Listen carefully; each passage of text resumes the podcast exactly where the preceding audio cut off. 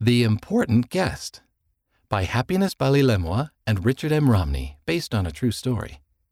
How could Ammon help his family welcome their important guest? Doctrine and Covenant, section 88, verse 119 says, Establish a house, even a house of prayer, a house of order, a house of God. It was Sunday afternoon. Ammon wanted to have some fun. Mama, He said, may I go outside and play? First, you must tidy your room. Mama said.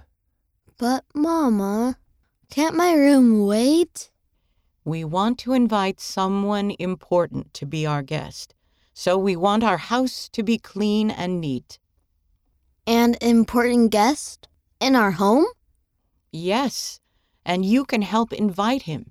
So go and tidy up your room. Ammon was excited. He liked having guests.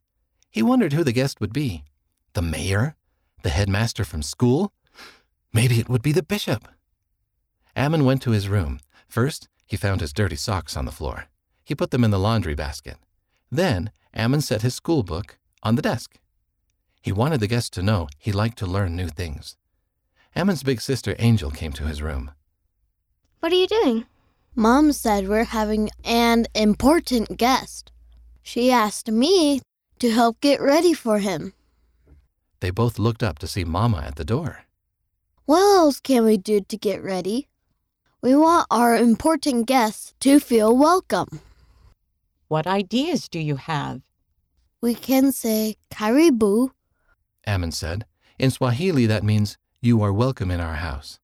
You are welcome to speak, We can listen. It's important to listen. Angel said. Those are good ideas.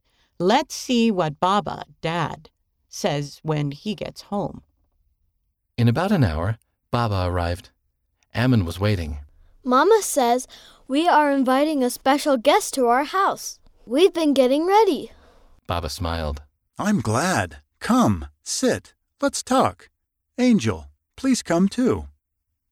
When they were all together, Baba said, Mama and I have been talking about our special guest and what we can do to make him feel welcome. First, I will tell you who our guest is. It is the Holy Ghost. He's one of the most important guests of all. Ammon and Angel looked at each other. That's not who Ammon expected. And he's a guest we can invite to be with us all the time. Angel, after you were baptized, you were confirmed and you were given a gift. Do you remember what Baba said in the blessing? He told me to receive the Holy Ghost. That's right. You were invited to receive the Holy Ghost.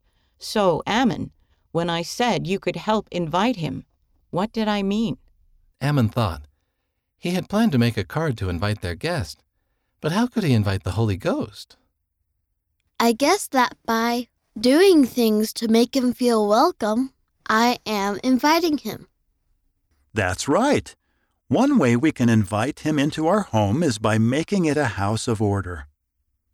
Is that why Mama wanted us to tidy our rooms? Yes.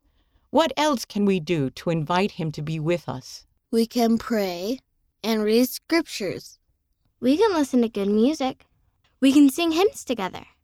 We can be nice and not fight. That's right. When we try to do what Jesus Christ taught, we invite the Holy Ghost to be with us, and He will help our home be a place where we can feel love and peace.